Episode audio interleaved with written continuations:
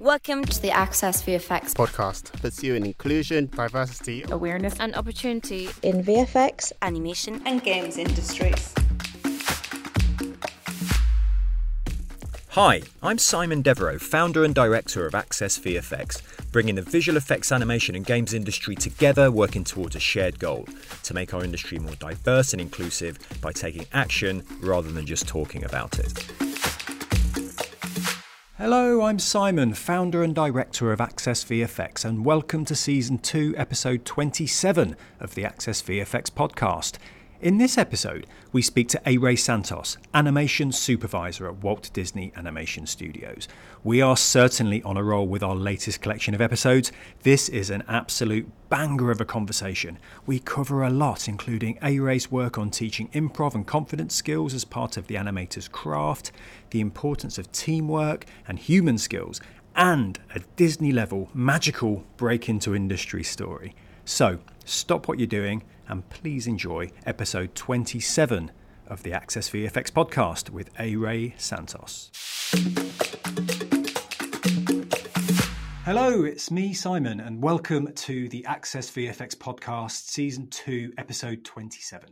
On each episode of the pod, we open the doors of the Access VFX vault to all manner of guests from visual effects, animation, and games who dare brave the big 20 questions. In this episode, we're opening the vault for another very special guest, and have we got a treat in store? A character animator who's starting out as an animation intern for Pixar has been on an incredible six year career trajectory, holding down roles at Sony Pictures Imageworks, a return to Pixar, MPC, DNEG, Jellyfish Pictures, and Cinesite. He has developed animation courses for 3D animation online school Anima Warriors, has been an ACM SIGGRAPH board member, TEDx speaker, and an animation mentor and instructor.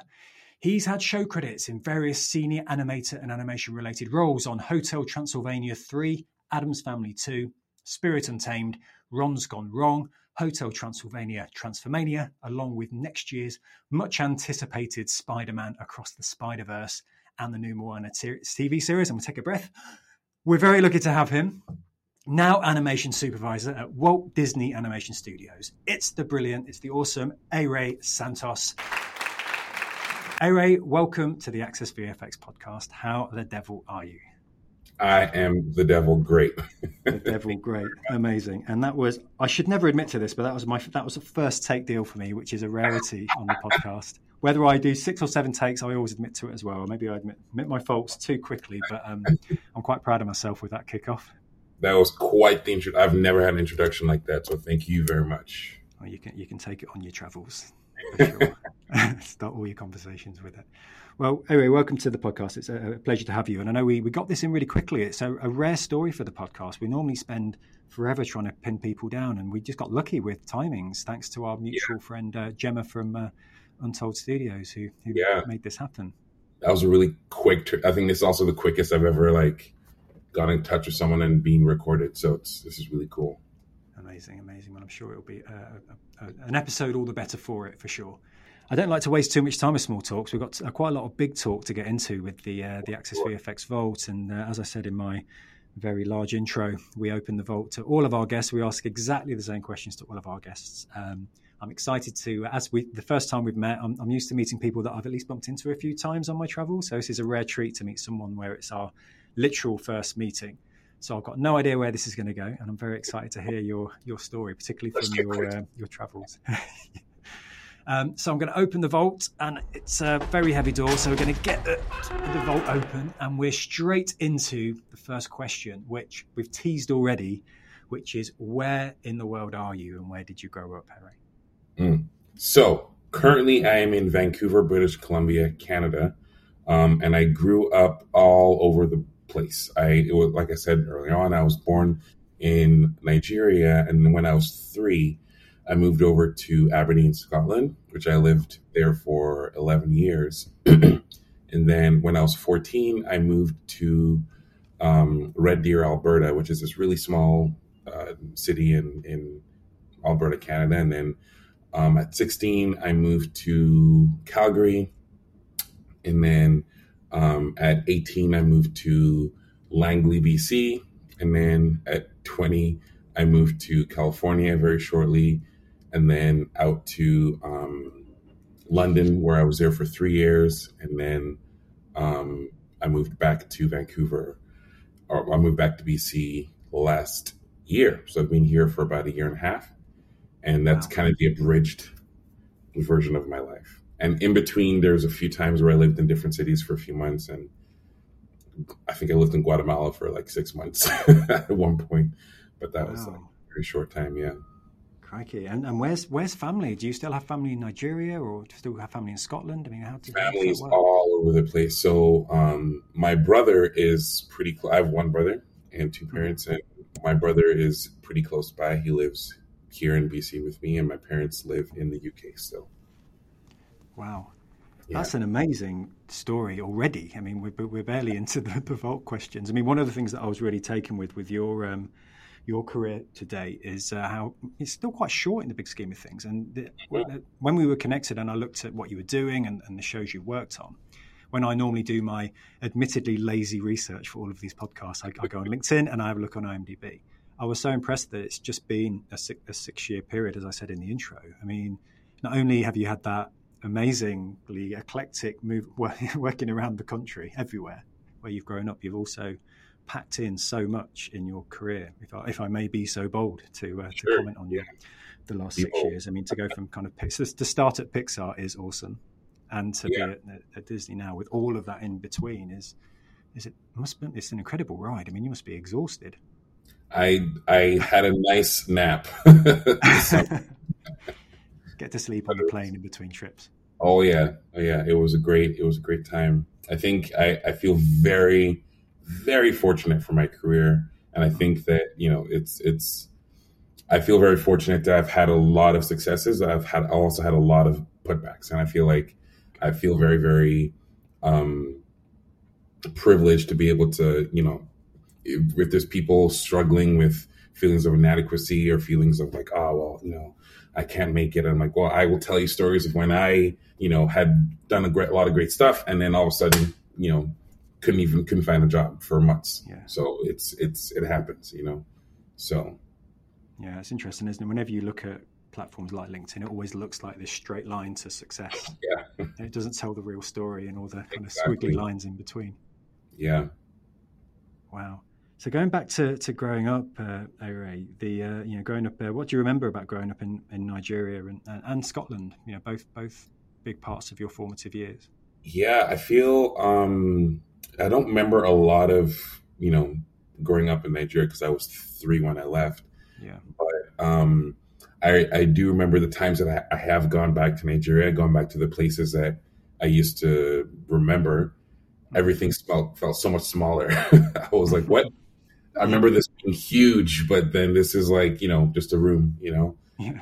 Um, yeah, but Scotland, Scotland was like you know the puberty, so that was a, there was all yeah. sorts of different feelings attached with that. But again, the same thing, kind of going back to Aberdeen, the times that I've gone back and kind of recontextualizing all those different moments in my life, kind of helps provide you know. I feel to me it's helped provide a lot of uh, perspective, but also provide a lot of empathy for mo- moments in my life that I remember being like, oh well, it's it's it's easy to think negatively about a pl- a place when you've mm-hmm. experienced negative parts of your life there. But then when you kind of go back there with fresh eyes, you can kind of see it differently. Not that I had a negative experience in Scotland, mm-hmm. but just, you know, puberty is puberty and that happens to everybody. So, yeah. yeah. true. Wherever you are in, in life, puberty is a, a tough exactly. slog, isn't it? Wherever you are. Exactly. Let alone moving from Nigeria to Scotland. Um, yeah. What was it like growing up in Scotland? I mean, that would have been yeah early early to mid teens, wouldn't it, in terms of your your formative years?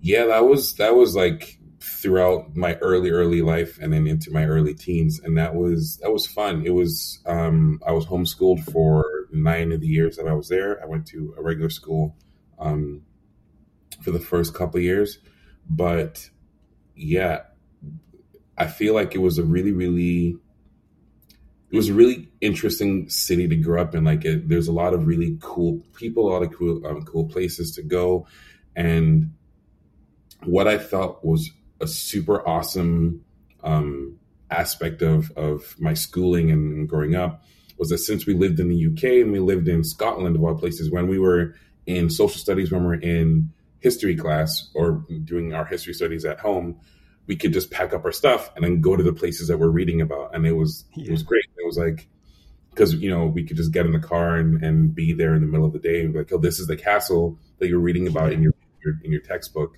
and it's like wow, so history I feel like really came alive, and there wasn't there's this feeling of when you read a book or when you read something, it's kind of like you're reading about something and it's it kind of disconnected. But then when you're reading about something that is in front of you, it feels so much more real, you know? Yeah. And that I think was something that I I wouldn't trade for anything. Like I think that was a, such an impactful part of my of my childhood, and I, God, I loved it. Almost a very early immersive experience, isn't it? Almost exactly, kind of yeah. Weird kind of VR experience. but just R instead of VR. yeah, it's just the R, just the reality. Exactly. That's exactly. cool though. That's super cool. Because yeah, I mean, obviously, you know, I guess the wider UK is steeped in, you know, particularly a lot of you know battles and history and yeah. castles and old architecture.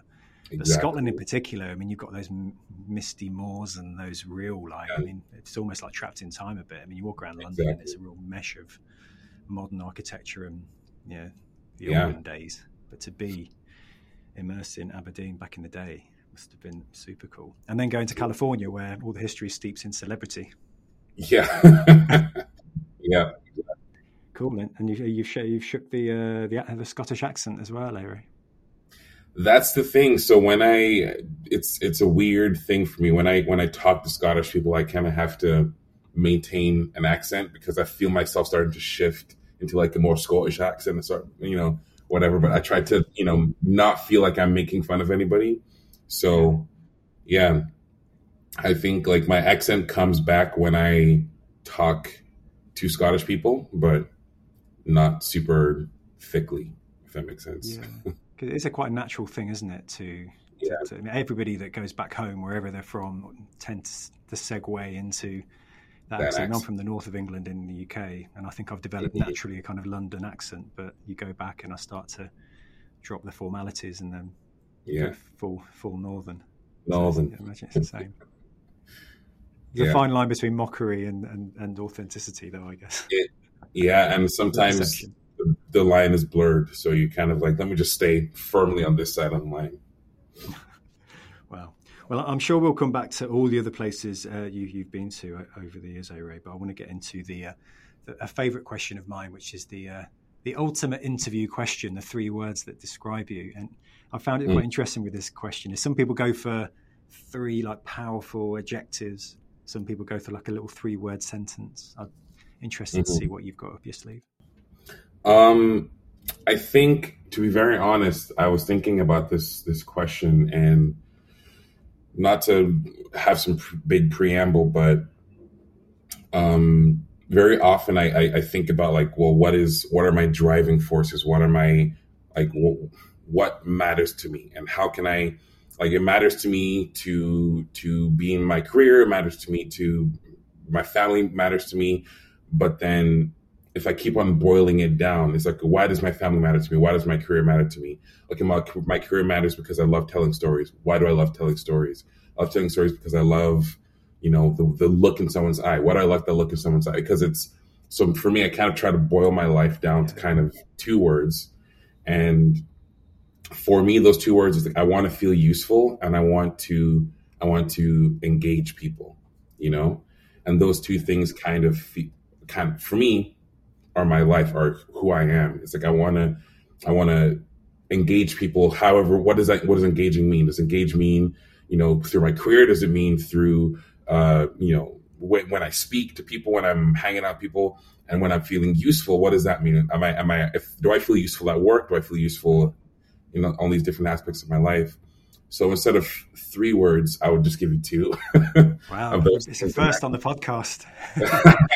Excellent, I love it. yeah, distill it in the, in the in the spirit of distilling it down. You've distilled our three questions down to two as yeah. well, which I think is great.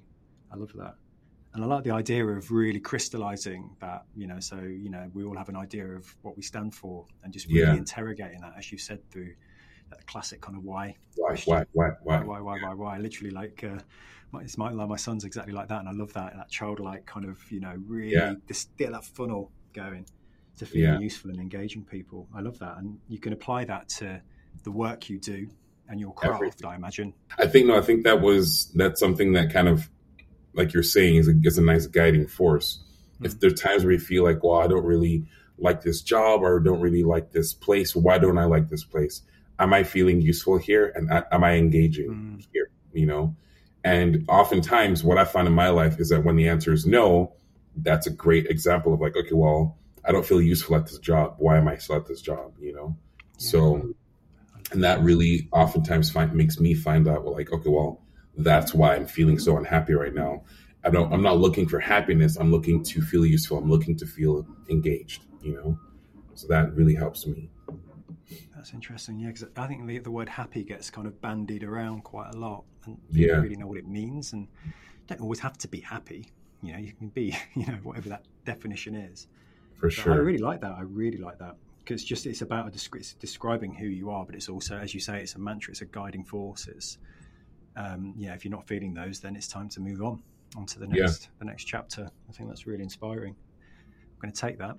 I, we've uh, we have a we have a running joke on the podcast that we have um, almost a, a range of Access VFX podcast T-shirts with these kind of mantras and these these these, these nuggets, and that's that's great. So moving on to uh, another favourite question, which is um, explain what you do for a living to an alien. So you get uh, you know get visited by some extraterrestrials. They may or may not come in peace. Uh, how are you going to explain what you do to them? um hmm. that is a very tricky question Um, well, my job now is very different from what my job was previously, but um, my job previously, I would say that I move, I move people around so I can move people. Oh God! Stop it with the, the t-shirt slow. This is brilliant. I physically awesome. move so I can emotionally move people.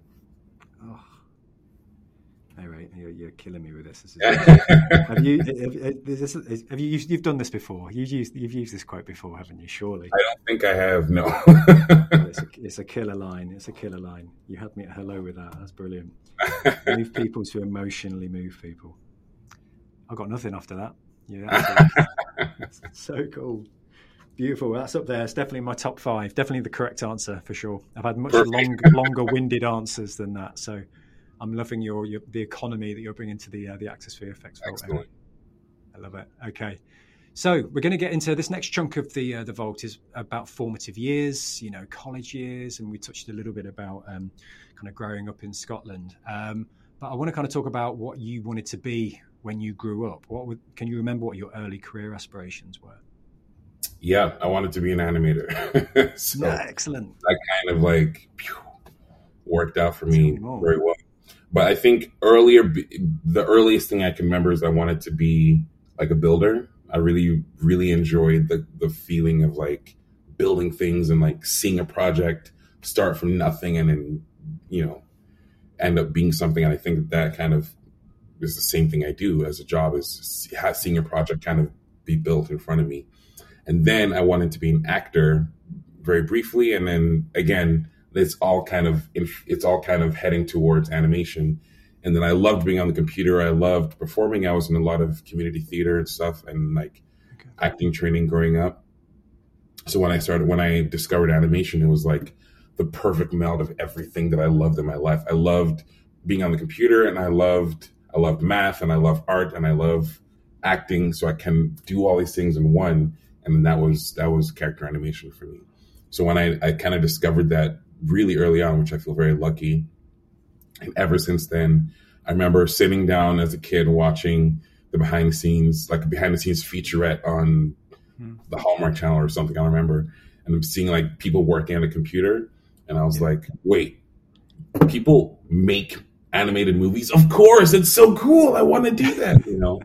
So, um, yeah, and funnily enough, just like a quick side note, I I, I remember specifically like the the featurette I was watching, and I've been able to work with some of those people that I saw in the featurette, and it's like it, you know, it's been such a weird like you inspired me to be here today, and now I'm working beside you, and it's such a weird you know feeling. But so cool. What was the featurette? What was the show, the making of that you saw? I think I think it was um, Finding Nemo. I think it was Finding Nemo, and and then I also remember watching Madagascar later on. But I remember the feeling of like looking at these people, like, "Whoa, this is so cool!" and then meeting them, and then like working with them was such a yeah, great time.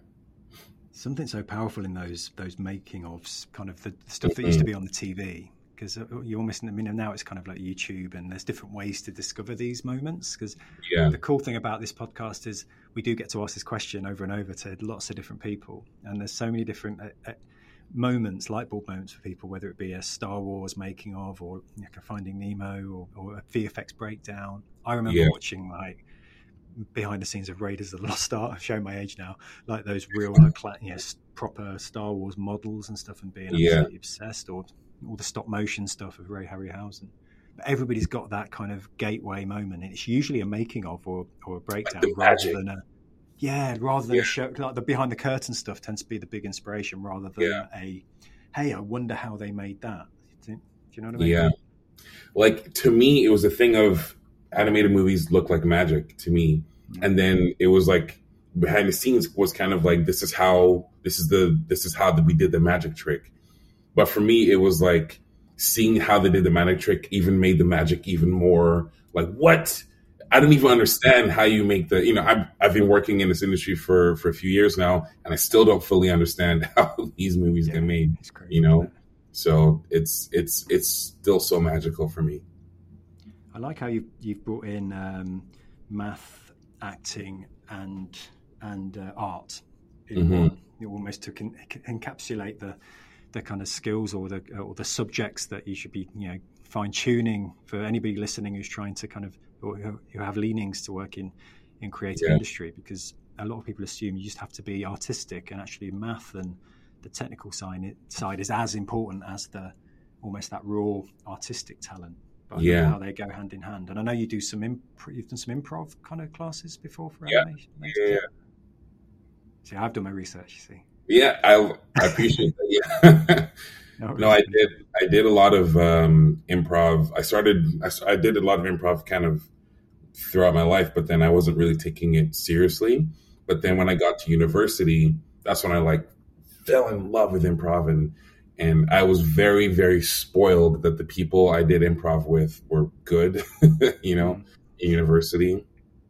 So um, I kind of caught that bug, and then life kind of took place, and and I started moving around a lot, and it's it's a little bit trickier to kind of get stuck into an improv community when you move when you move every six months, you know. Yeah. So um, I've just been doing a bunch of drop-ins every now and then, and then the pandemic hit, and that was a big old fun time to try and do Zoom improv, and where you can't hear anybody laugh, it's just on the camera. you know? Um, for those of you listening, I did a fake laugh. Yeah, I was almost going to explain that, Yeah. you did a much better job. I think people could hear the uh, the wheeze, the, the silence. the silent laugh.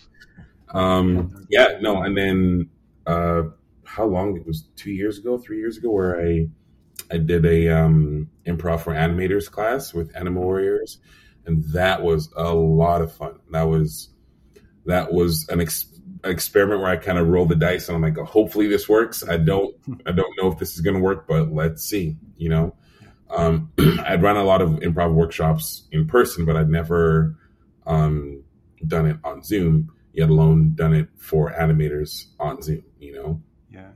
But it was a bit of an experiment of a class, and I really enjoyed it. And the the a lot of my students that they that were in the class, they said they enjoyed it too. So hopefully they're telling the truth. But it was it was something I really would love to kind of you know look into again in the future. But Yeah. Yeah. Can I ask what the because I, I, I know I think I know the answer, but uh, for our listeners, uh, when we talk about improv classes for Mhm. animation, because there'll be a lot of people who go, "Why on earth do I need to learn?" Go to improv comedy masterclasses to understand how to move a character around. I mean, what is the yeah, where's the value of improv in relation to your your craft? great question. I think you know this this is kind of my manifesto for the for the class was that this is improv teaches you so much more about than so so much more than just how to make funny quips. You know, it hmm. teaches you how to work with a team. It teaches you how to how to think quickly on your feet. It teaches you how to get rid of creative blocks and just kind of come up, say the first thing comes to your mind and just kind of go, go, go, go, go. But also teaches you how to speak up, you know? And I think that's that's kind of the core of the class that I that, that I that I was teaching. And I stated this every single class that this is not this is this is not an animation course. This is a confidence course. I will teach you animation principles. I will teach you a lot about we you know we will we'll, we'll talk a lot about um, about performance, but this is more so about how can you build more confidence to be able to to be able to come up with with ideas easier, as well as speak up in speak up in in, in meetings more and and and have something entertaining and useful to contribute in those meetings as well. And I think that um, the number one thing that I loved so much about improv was that it's not about you. It's not about it's not a you show. It's a it's a team show. We're a team trying to make a cool project. We're kind of trying to trying to make a cool thing, and you are part of that cool thing. There are times where you will shine, and there are times where you have to help someone else shine. You know, but the thing is, you're always focusing on what is best for this scene, what is best for this project, what is best for this, you know, awesome. for this thing. And I think that was a huge, huge. That for to me, it's not just for animators. It to me, I think storyboard artists should do improv, coders should do improv, directors should do improv, writers. It's all it's all any anybody that's part of a team needs to be able to understand this concept of when when should we when should we speak up and when should we not speak up? When should we help someone else shine and when should we know that it's our time to shine you know? It's a very great tool for for recognizing these aspects. Wow. I love that. Yeah and you're absolutely right. I mean the uh, I always say to a lot of uh, students and people who come through the Access VFX channels that um, you know if you sit and watch any show and the credits relating to, to, the animation teams and the VFX teams and the production teams all working towards that shared goal. Mm-hmm. And uh, you know if you've got somebody who's just going out for self and you know it's all about the ego, then that that project's doomed to fail. So you exactly. know you could be the most incredible talent, but you could argue we don't want to work with you if you don't know how to play well with others. Exactly. Exactly. Yeah. That's a great answer. Yeah, thank you for sharing that. Um, so you touched on the university years, Ere. I want to talk about what made you choose the university you went to. I think it was Trinity Western University. Uh, yes. Wasn't it? Yeah, yeah, yeah. Um, honestly, I to be very, very honest with you, um, I was wanting to go to animation school, and I was kind of like, I really, really, you know, I really, really want to kind of start my life now. Like after after finishing um, high school, I had this uh, had this this moment of like my parents were asking me like, okay, I love my parents and they they they supported me a lot with my career and with my with my uh, interest in animation, but they were still in a sort of mindset of like, okay, but what do you really want to do with your life? Like animation is not it's you know it's, what what's like a real job you want to do, you know? So I was kind of like, well, I, I like I said, I loved math and I really, really enjoyed, um, really enjoyed learning coding and all that kind of stuff. And that was, that was like a lot of fun. So I decided to study applied math with computing, but I still wanted to kind of hold on to that artistic part. So I, I took a minor in, in uh, theater and, um, yeah. And then I chose Trinity Western just because my brother went there. okay. I went there for uh, what they call preview weekends, which is kind of you get to see you get you stay there for a weekend as a high school student and you see what it's like at the university. And I was like, "This is so cool! University is so cool," you know. And then that was uh, that was a fun time. I only ended up doing three years of my degree there because unfortunately um, I wasn't able to afford it after my third year.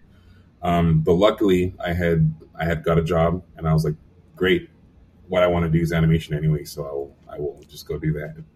you know. Yeah. Well, a shame you didn't finish it, but I imagine the uh, yeah. like the coding side, the, the, the mathematical side would have landed you in quite good, like a good foundation for the the creative work. Maybe did it put you it, at an advantage potentially? I I feel that um, not necessarily, to be very honest mm-hmm. and blunt, but if there's anything, I think it was a lot of the a lot of the theater classes that I took, a lot of the voice and movement, a lot of the how to prepare for a scene, how to engage with your character, all these different things. That is exactly what you know I do as a as a job every day. So it was really helpful to kind of um, see the actors approach and like get acting coaches kind of say this is how we approach it and this is how you should approach it. You know, and that was very very cool and helpful. But very recently, I've been starting to try and get back into coding just because it, it feels like this this like you know long lost love that I'm like I, I really enjoyed it when I was when I was doing it, um, and I really enjoyed the cool thing. I really enjoyed typing some words and then pressing enter, and all of a sudden there's an app on my phone, you know, and it's like it's really cool.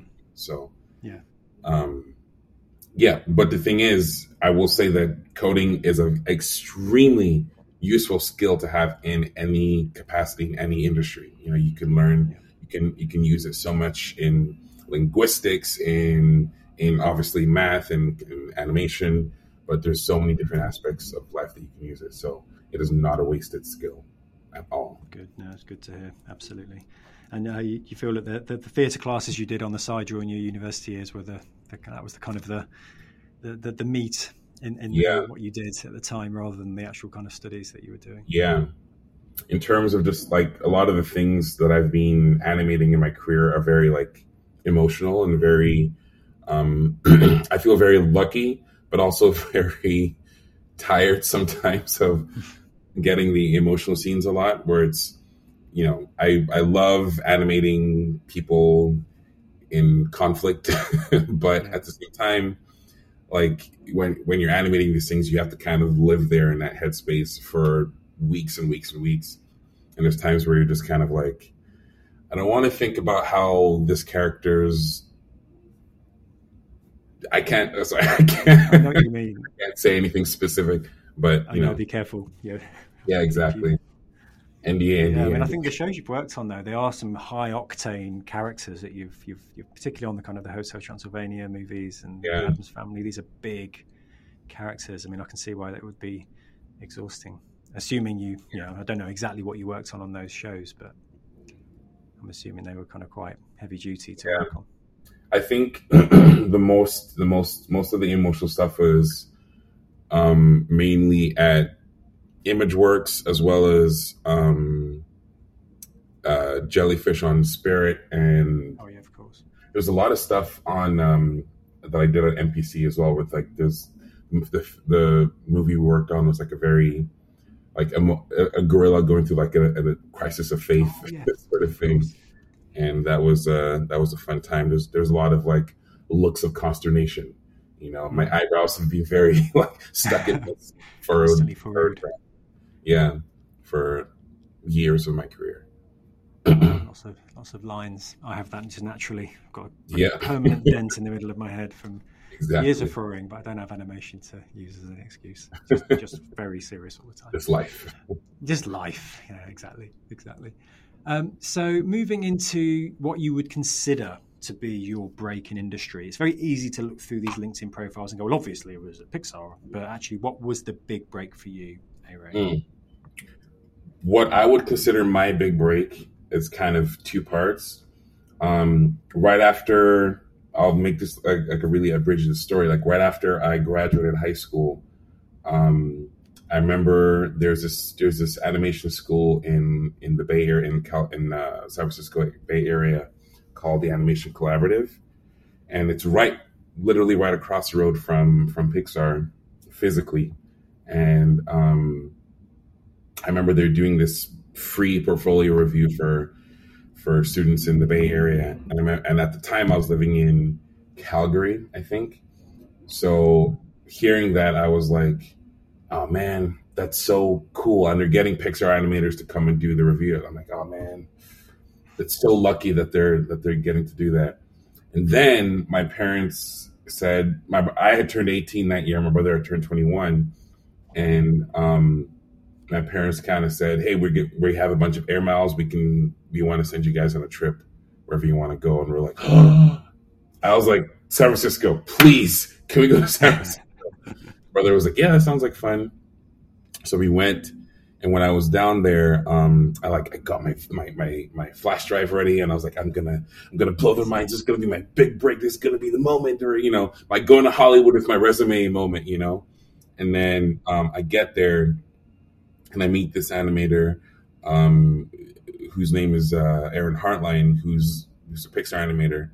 Um, I met a bunch of other people too, but I, when I met Aaron, he was like someone I had been following for for a long time at that point. When I showed him my work, he was like, "Wait, how old are you?" And I was like, "Oh, I'm, I'm 18." And he's like, "And where, where did you go to school for animation?" I'm like, "Oh, I, I didn't go to school for it." And he's like, "How did you? How can you do this if you didn't go?" It's even possible. Yeah. Like, how, how, did you get to this position? And I'm like, oh, I don't know. He's like, well, it's, it's not good animation, but like the ideas, the ideas are great. And like you, I can see the potential. And I'm like, oh, thank you so much and I was like shaking and like because I was so excited and like one of my heroes is is getting excited.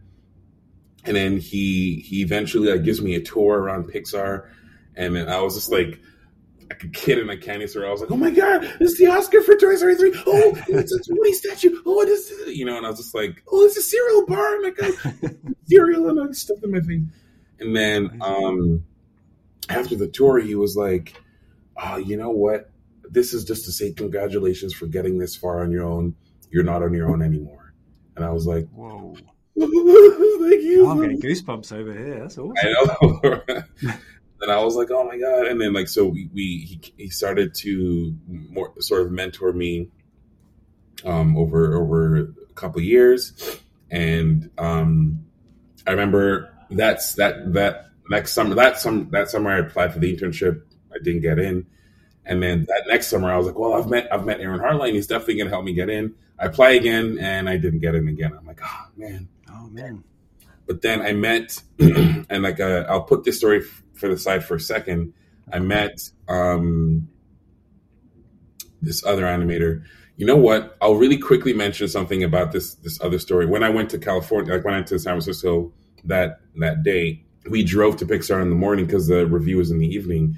We drove to Pixar in the morning and I um, went up to the security guard and I was like, "Hey, is there any possibility that we can get a tour?" And he was like, "Oh, well, you know, it's a closed film set. Unfortunately, we can't, you know, we can't give tours unless you know someone inside." And I was like, "Oh, okay." I was walking away and I felt all this like energy, and I was like, "Okay." I walked back to him and I'm like, "Sir, I'm gonna work here one day." And he was like, "You know what? If that's what you want, son, you do it, and you you follow your dreams." And I was like, "I will, I will." and then like later on that day we, we did the we did the, the tour and then fast forward to um, my second year of, of, university i had been like i started talking to other animators in, in, in, the industry and there's this other animator joseph hallmark who is also at disney now he at the time he was at sony and he told me oh yeah well sony is they're hiring um, a bunch of people for for hotel transylvania and some other movies and i was like okay and he's like, "Yeah, you should apply." And I'm like, ah. first of all, I'm not good enough to apply. Second of all, I'm still in university. I'm not going to drop out. And he's like, "Okay, still apply though." um, still do it. Sure. Okay. Fine. So I sent in my my portfolio, and um, right around a similar time, I um, I was chatting with with this other animated friend of mine who was at was at Pixar. His name is Monty Ruffin. I want to make sure that like I'm all these people. Yeah, name check, yeah, yeah. And um, he he was like, um, "Hey, Eric, can you send me your your demo reel real quick?" And I was like, uh, "Sure." I sent it to him, and he was like, "Yeah, cool." I just forwarded it to the head of the department, and I was like, "What? Wow." Why? Why would you do that and give permission? To... no, it's not ready. I don't want people to see. And he's like, no, no, you're good, good, good. Oh, by the way, he wants to have a chat with you. And I was like, oh my god, no, what? No, is this like a thing or a good thing? I, I don't know. And he's like, yeah. Uh, I ended up talking with this guy um, who was the head of the department at the time, Andy Bell, and he was just kind of going through my reel. And he was like, oh, what did what were your thoughts when you did this? I'm like, oh, my thoughts were this. He's like, oh, cool what about your thoughts when you did this? Oh my God, blah, blah, blah. He's like, cool. Well, great chatting with you. Um, bye. And I was like, okay. Is that it? Was that it? Was I don't know. was, that a, was that a chat? Was that an interview? I don't know what that was.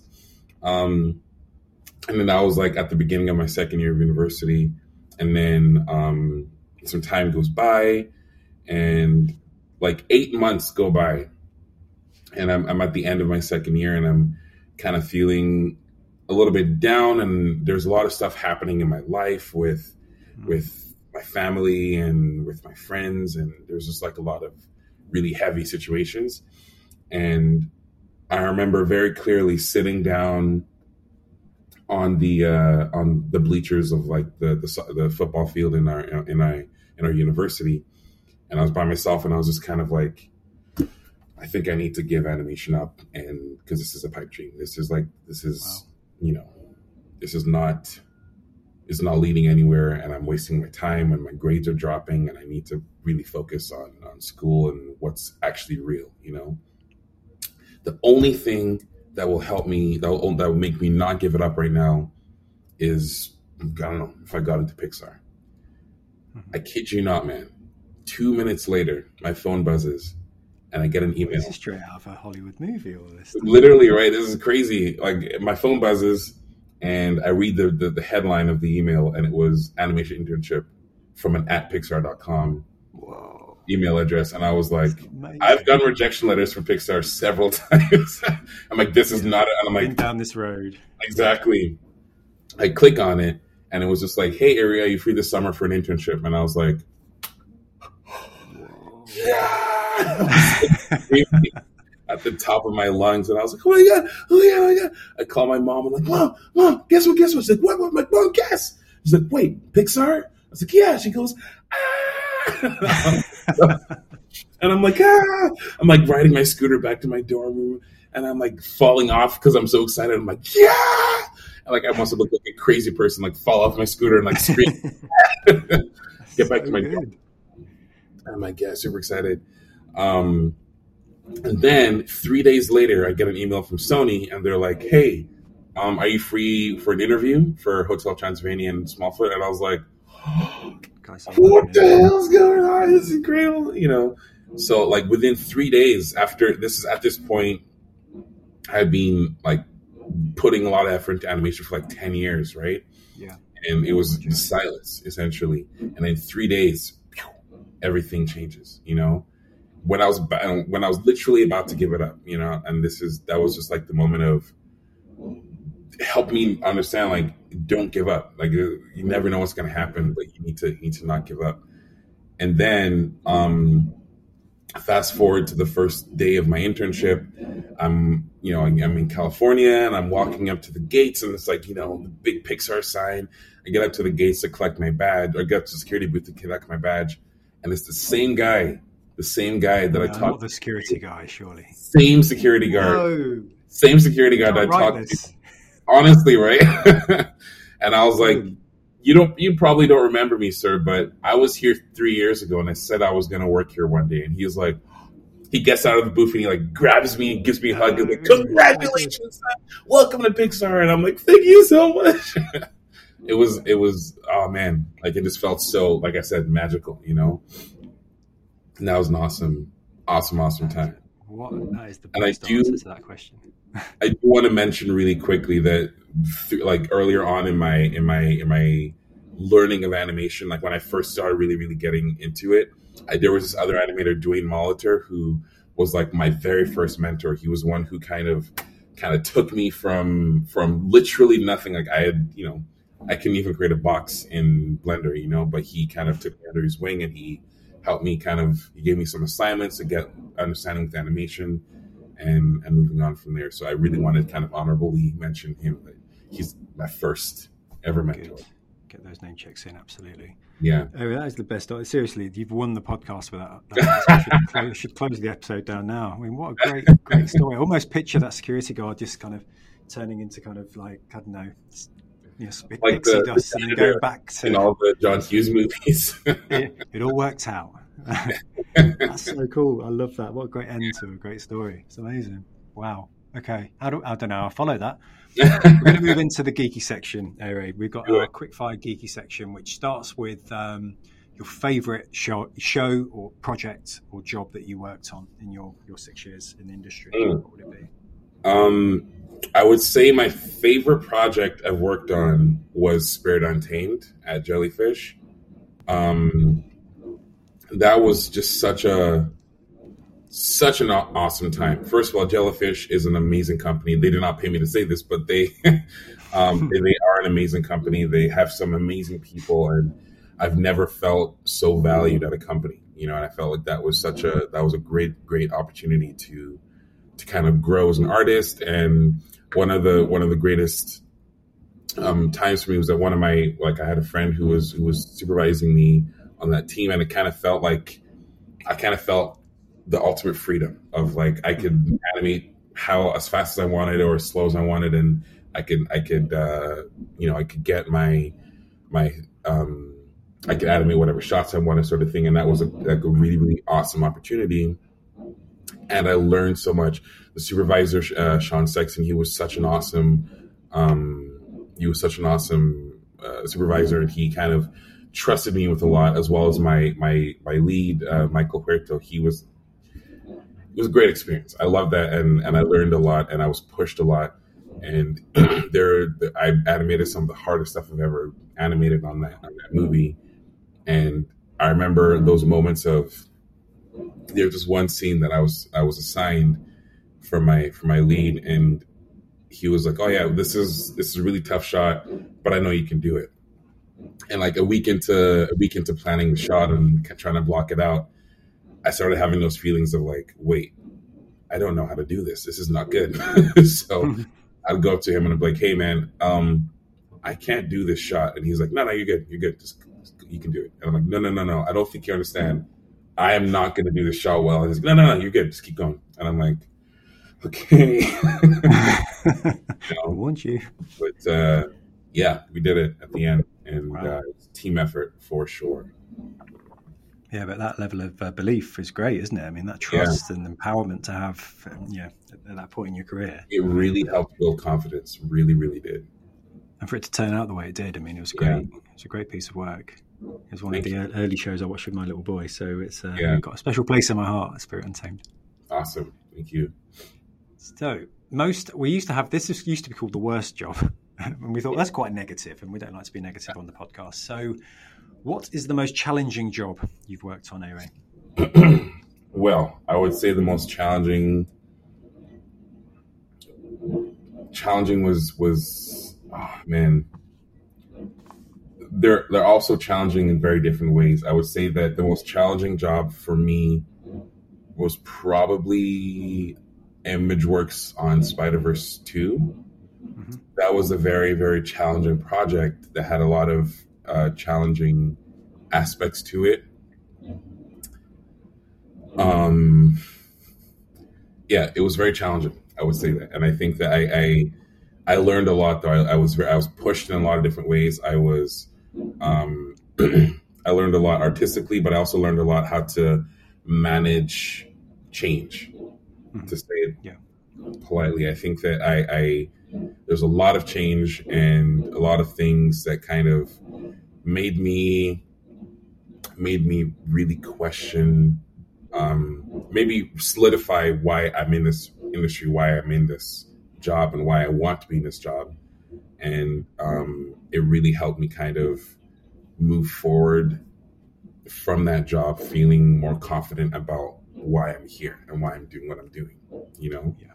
Um, I would also say working at DNEG was also really challenging, and that taught me a lot about.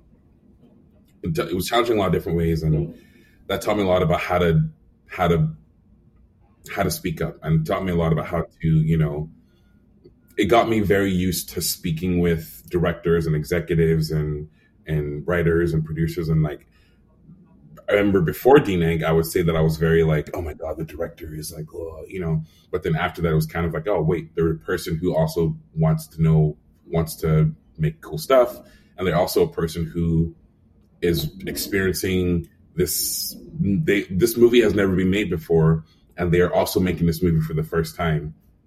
So like let's not necessarily they might not even be first time director, but they are making this movie for the first time. So let's approach it with that mindset, you know? Yeah. All on the uh, same team again. To yeah. your point earlier around uh, improv. But bet the yeah. improv uh, skills came in precisely on that job. yeah, we're, we're all making the same thing. Exactly. No, Yeah. Great answers. Thank you, Ere. Um, so I want to move on. We get even geekier now. So that, they're the kind of the, the jobs you've worked on. Um, do you have like a animation hero? So is there someone you put up as kind of the you know, a big hero of yours in the craft? Um, I have a lot of heroes. I think I think I mentioned one earlier, Dwayne Molitor. Like he he was to me he was the ultimate hero because that was the first time I'd ever physically met an animator. Like I'd been just in animation for a while, and like when I physically met this guy and I saw his office, I was like, "What? This is so cool! You have a computer, you have your own computer, and you're working on animation all day. That is the best thing ever."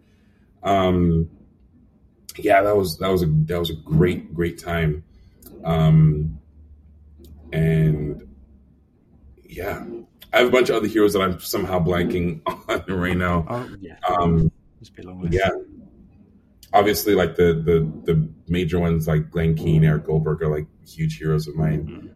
Mhm. Um, yeah, I can we can think about that. Know we, could, uh, we should do like a Patreon section just with Exactly. so how about a, shot then, a piece of animation that you've seen that is the best one you've seen? Is there? I mean, it's an awful Okay. question. It's so unfair, but you know, what Can I do- out a great shot? Top three shots. Okay.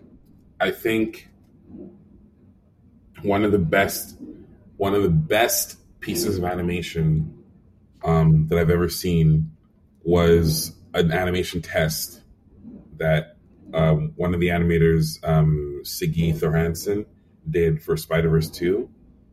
That I man, I it's it's a shame because I don't think it's ever going to be publicly seen, but I think it's one of the best pieces of animation that I've ever seen. And I was like, how can someone? And it's 3D, and I'm like, how can someone move pixels like this? I don't understand. Like that is this is not this is not possible, you know.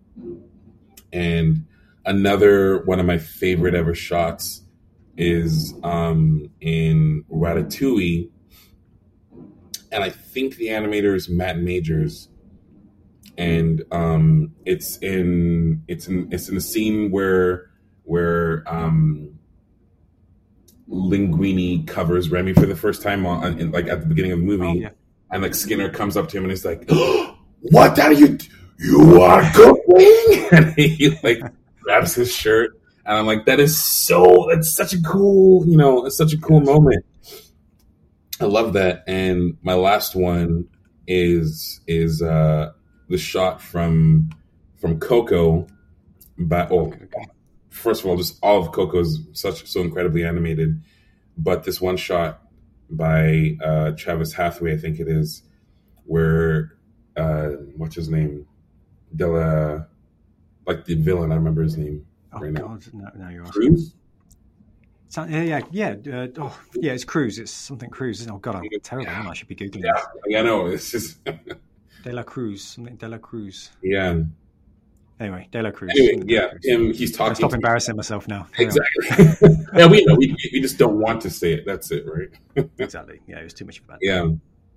So he was um he was talking to Miguel and he this is like when Miguel is like, Oh, you're my hero, you're my hero. And he kind of goes like, you know, or he, he asked him, um, do you ever miss your family when like when you, you know, give it all up for for fame?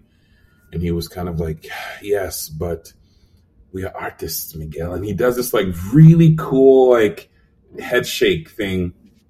And I remember um, going up to, to to Travis when I when I was interning and being like, um, how did you think of that? Like this, you have this really subtle like head shake. How did you even like what part of your process do you put that stuff in? Like what part? Do you, like how do you even think about? it? And he's like, what you, what are you talking about? And I'm like, like you do this thing where it's like really, and he's like, huh. That is cool, isn't it? you can notice, like, how do you? Well, that's not helpful. Like, you're just that good. Like, you're, cool.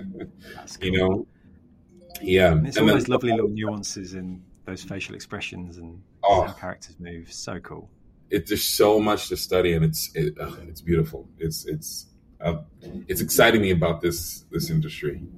Oh god, I mean, it's it's, it's arguably the best Pixar film ever made in my view. Yeah. It's such a beautiful piece of work. I mean, it's, Wonderful. uh, but yeah, it's going to kill me now. The name of the bad guy. But uh, yeah, might have to do a cheeky Google when you answer Yeah, this question. We're going to do it. We're going to redeem ourselves. Um, so the next one is more the uh, pinnacle of the art form. So is there a show that stands out as an animation masterclass for you? Pinnacle of the art Mm. form. Um, I would say that I would say the same thing. I would say Coco and Moana for me. I think are some of the best animated 3D films out there, as well as um, I just recently watched um, Croods Two. Hmm. I was, I was like, I think Croods Two is one of those films where I watched it and looking at the animation, I'm like, I don't even, I don't even know, like, I don't even know how you would even get your your shot to that quality. Like, it's just, it blows my mind how great and how greatly animated those movies are. And a lot of everything from DreamWorks, in my opinion, is just so well animated. But I think um, Coco and and and um, and Moana in, in particular are just such great animated movies. Like they have like it, it, it fundamentals out the wazoo. Like it you know has great acting choices. It has it has it, it has great appeal. Has every like it, it just it just works so nicely. Yeah. You know, and it's very very um, intimidating to be supervising animation on essentially the Moana sequel right now. Yeah, of course. Because the colours, I mean, it just pops, doesn't it? I mean, that's my Yeah. memory of watching both those films. Is just the, I mean, great storytelling, but just the colour, The blues the and purples, water, and- the- yeah, yeah, all the, I mean, the Coco colours and all the kind of the real day glow colours and all the Day of the Dead's, yeah, you know, you know, c- you know, colour kind of palette, just amazing, beautiful, beautiful. I mean, it just gets better and better, doesn't it? As well, all these shows. I mean, it's just crazy, but yeah, they're great choices. I'll let you have two. You can have two. It's a tough one. Picking a favourite child. So, what's uh, last piece of the geeky section is the character design question. So, is there a great character realised for you? What stands out as the best one? man, I love um, what's his name in Klaus, um, like the the mailman in Klaus. Oh yeah, yeah, I think that has some great and just anything Sergio Pablos um, Yeah. designs, like Doctor Doppler in Treasure Planet. Um, Yeah. like it's just such great animation as well as such great design, and it, the character has great structure, but has great personality. Even, even just like the neutral character pose just looks so appealing, you know. Mhm. And uh, yeah, I would say like those are some of the most appealing you know, characters for me. Just anything Sergio Pablos puts a line on the paper, it's appealing. You know, it's yeah, yeah. It makes Yeah. the list. Brilliant. Well, thank you for leaning into the geeky section there, Absolutely. um, hey Ray. Some great answers there. Makes me want to kind of uh, yeah sort out my my viewing uh, choices this evening. I fancy watching those movies again.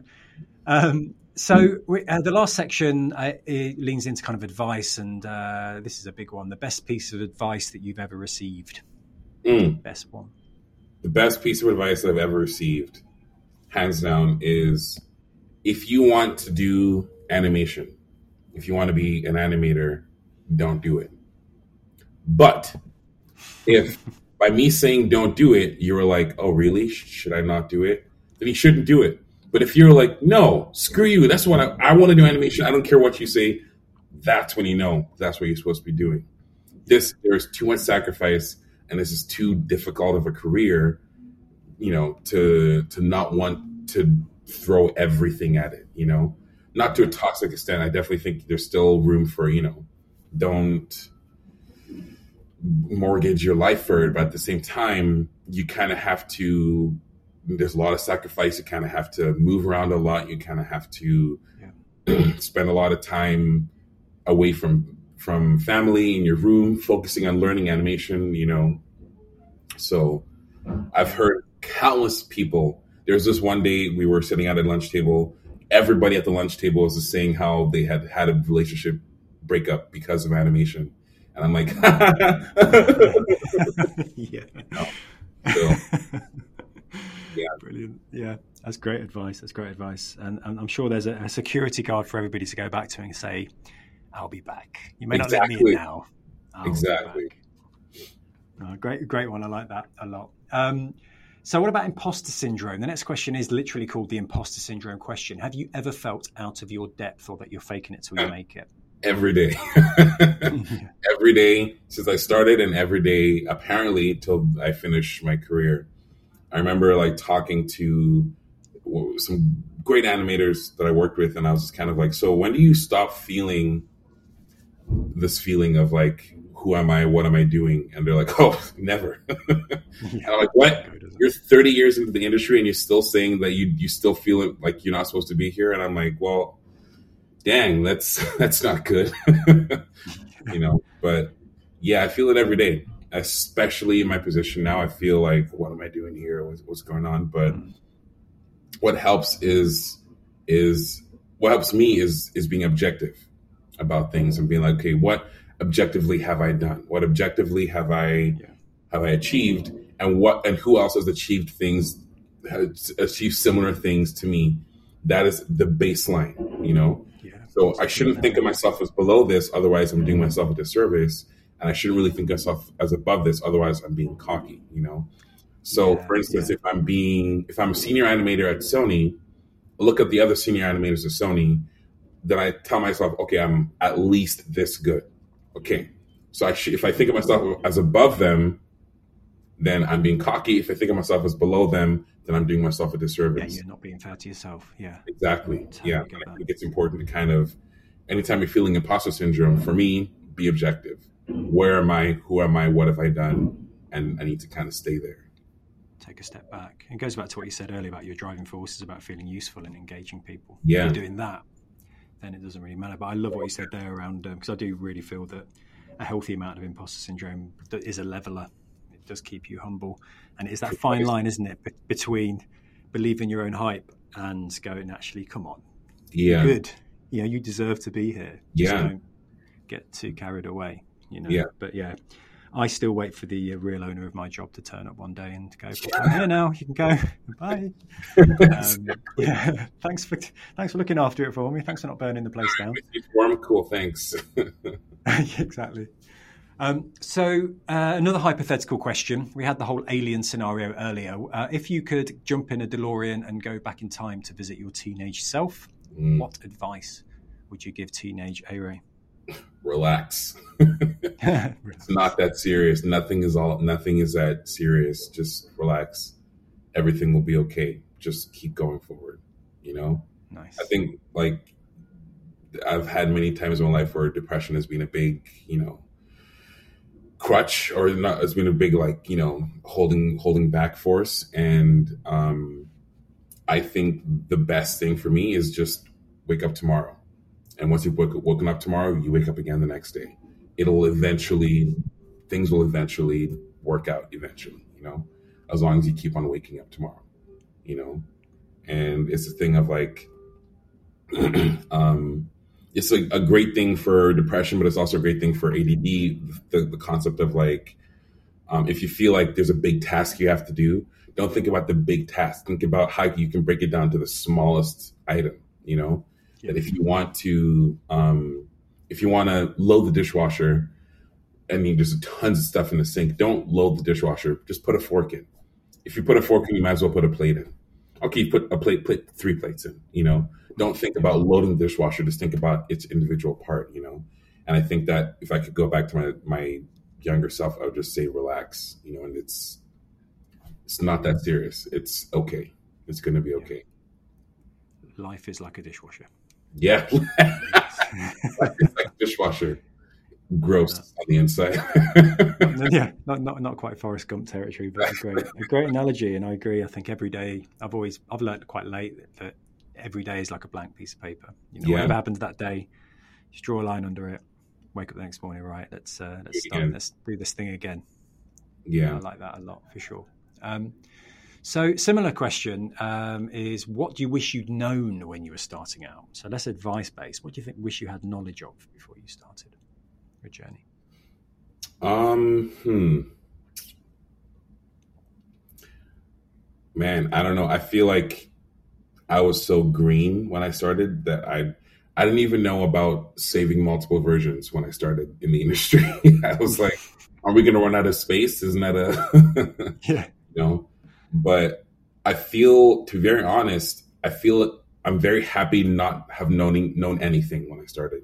I think that like it's that thing of like I like who I am today, and I am who I am because of all the mistakes and bad parts of my life. So do do I want to change any of the bad parts, or do I want to keep them? If that makes sense, you know. And for me, I kind of feel like I'm very happy having known nothing when I started, and I think it's important to kind of be a blank slate because otherwise, yeah. ego is a big detriment to you. Great answer. Yeah, and have those wonderful mistakes. You know, make yeah. those those twists and turns. Otherwise, it does get a bit too yeah. easy. So I think um, that's a that's a great answer to that question, Ere. Thank you. So next question, before we get into the final two, is what would you change about the animation industry? Is there anything you'd change if you had a magic wand? um, yes. Some things I can't say on a podcast. I would say, um, I think a lot of people don't understand the visual effects process. A lot of people don't understand um, the animation process, and that nor should you because it's it should still be magical. It should still be uh, you know it should still feel like you're watching something completely new. But when it comes to like directors and producers not understanding the process, and then you have a lot of a lot of um, clients that that you know don't necessarily respect that and don't necessarily um, care to respect that. It's like you have situations where you have clients that will ask you to I don't I can't I don't understand I don't understand what a play blast is. I don't understand what a you know what what like a, a um, what a test render is. I need to see see it fully lit, fully simmed, fully animated before I give a single note, which is bonkers. Like that is that is not how you're. Do you know how much money you're waiting? Like it's the concept of like, you know, I'm gonna go to a burger drive-through. I, I think this. I got this analogy from from a from um, what's it called? From a documentary where it's like I'm going to a burger burger drive-through and I ask for I want a burger and I get to the front like eh, actually I don't want any lettuce. Actually, can I have three tomatoes? Actually, can you give me a pizza? Actually, I want a burger. Actually, I want a cheeseburger. And then I pay one. I pay for one burger. And then what you ordered, yeah. Exactly. I'm like that is that is bizarre. Like what? that's not how that works, right? Like that's not how life works. And then you go and sell that burger, and that burger is, and you first of all, you take the burger from me, you go sell it to someone else, and then you start getting residuals off that burger and then the burger joint first of all doesn't get any recognition that burger joint closes down even though you became a billionaire off of that their burgers you know anyway and they're gonna be like yeah but oh i i i give you the instructions for the burgers like well yeah but we we've been making and that's a whole that, that. burger yeah i would change just the fact that i feel like there's not enough people who should understand how this the VFX process works don't. And there's no there's not not a lot of respect for VFX workers. There's not a lot of um, you know, we don't get residuals, we don't get we don't get, you know, there's a lot of people who are severely underpaid and underbid and all these different things. So it's just very very saddening. And a lot of us are artists. A lot of us get into this industry because we love the art of it, we love doing it. And I feel like the same thing of like the concept of not doing yourself a disservice. Think about yourself objectively. Like a lot of people are being underpaid or not even get paid at all because like, oh, I just want the exposure I want to do for free. I just yeah, love it. Get credit or yeah. Exactly. I don't even I don't want to take credit. I don't want to take pay. I'll just do the work for you. And it breaks my heart to see those those things happen. You know. Yeah. So yeah, I mean, it, it's a it's. I mean, it saddens me to think that that still happens potentially yeah. in this day and if, age. I mean, even even inter, even interns and apprentices, yeah, runners, who were unpaid. I mean, it's, it's a criminal act. I think. Yeah, was back in the day, let alone right now. Yeah, yeah. Either way, I would say that. Is what I would that was a great answer. Thank you for sharing that, Ere. Yeah. I think it's important to, to raise that, uh, which leads us neatly into the industry advice question, which is one thing we can do as a step towards a more inclusive and diverse industry. One of the reasons why Access VFX was launched in the first place all those years ago. Yeah. Um, I think for me, my biggest thing is just listening. I think that um, it's a lot of a lot of people in um, minority positions and a lot of people in, who are minorities. Um, they feel this sense of like, oh, I can't really speak up because I don't want to seem too, I don't want to seem too loud. I don't want to seem confrontational. I don't want to do this.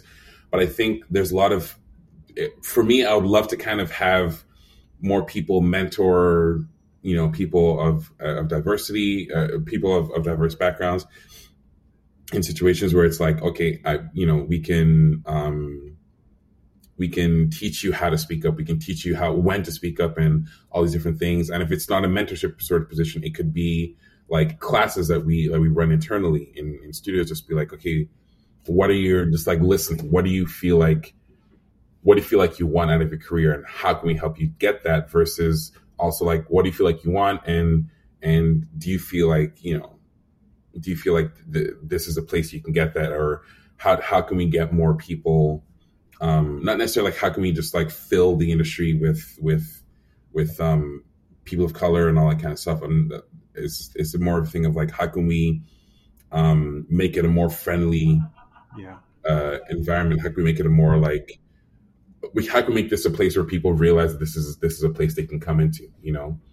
And it's like again, like I'm very lucky that I I very early on did see a black animator in one of the behind the scenes things and that kind of made me feel like whoa that's me i can do that. Like i you know just not just it's not just for white people it's not just for you know for uh, people living in california you can be you know you can be from congo and be be an animator and like that is something that's a huge huge um thing for me is like how can i do my best. Anytime I get contacted by Nigerian animators, I'm always like, yes, you and I, we're, yeah. we're this. This is this. I'm over here. Yeah.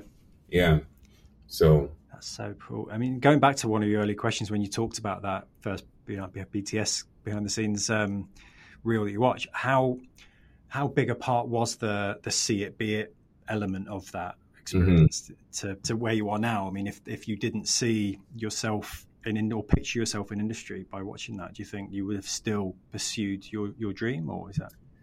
I think so, personally, just because of like when again my, my with my advice, it's like I don't I didn't care, like I didn't care. Yeah. If you're who you are, telling me I can't do this, I'm gonna do it. That's what I want to do. I'm this coming. is like passion. Yeah. So. That's awesome. Amazing. Great answer again. Anyway, thank you. I mean, I wish we had more time. I mean, I'd love to do another hour of this. This is so interesting. Yeah. But I'm gonna we're gonna finish. We're gonna close the vault in a minute, but not before we ask the final killer question, which is the career advice question, the golden nuggets of advice for anyone listening trying to get into the industry. If they're not inspired off the back of your um, your story earlier, which is what a great core of this episode. I mean, dynamite. But appreciate that. What have you? What do you got? I usually save that "don't do it" advice for the end.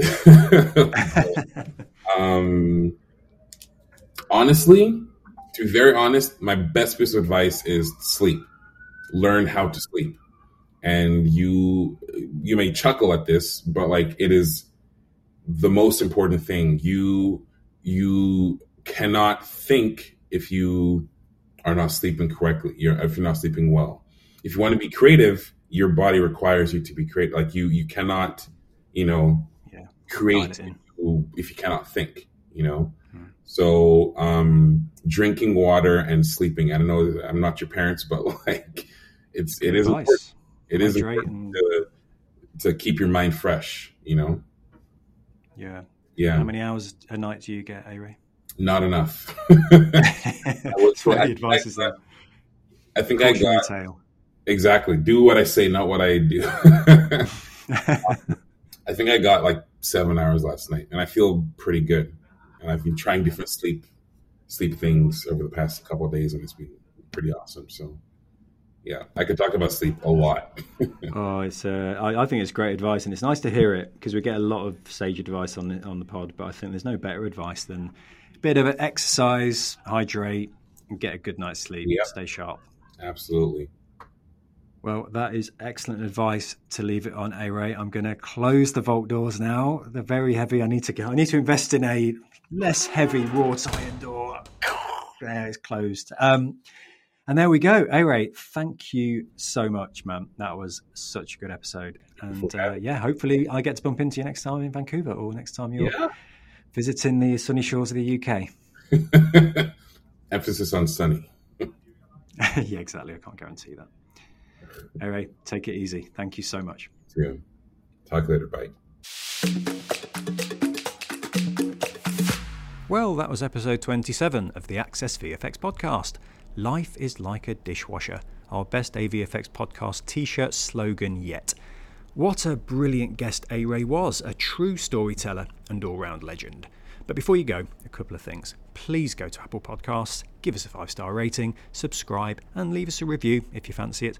And most importantly, please get involved with our Foundry and now Netflix sponsored global e mentoring program. If you're in the UK, Europe, USA, Canada, Australia, or New Zealand, you can sign up for free to be partnered with an industry mentor or be a mentor yourself to folks aspiring or just getting started in visual effects, animation, or games. Please note that in Europe you need to be aged 18 and over, and the rest of the world 13 and over. Please go to accessvfx.org forward slash mentors and effectively change someone's life. Thank you to Ere for being such an awesome guest. Thanks to Tom Box for producing it and for the graphics, and of course, thanks to you for listening. We'll catch you on episode 28, just before the Christmas break, where we'll have another excellent guest lined up to brave the AVFX vault. We'll see you then.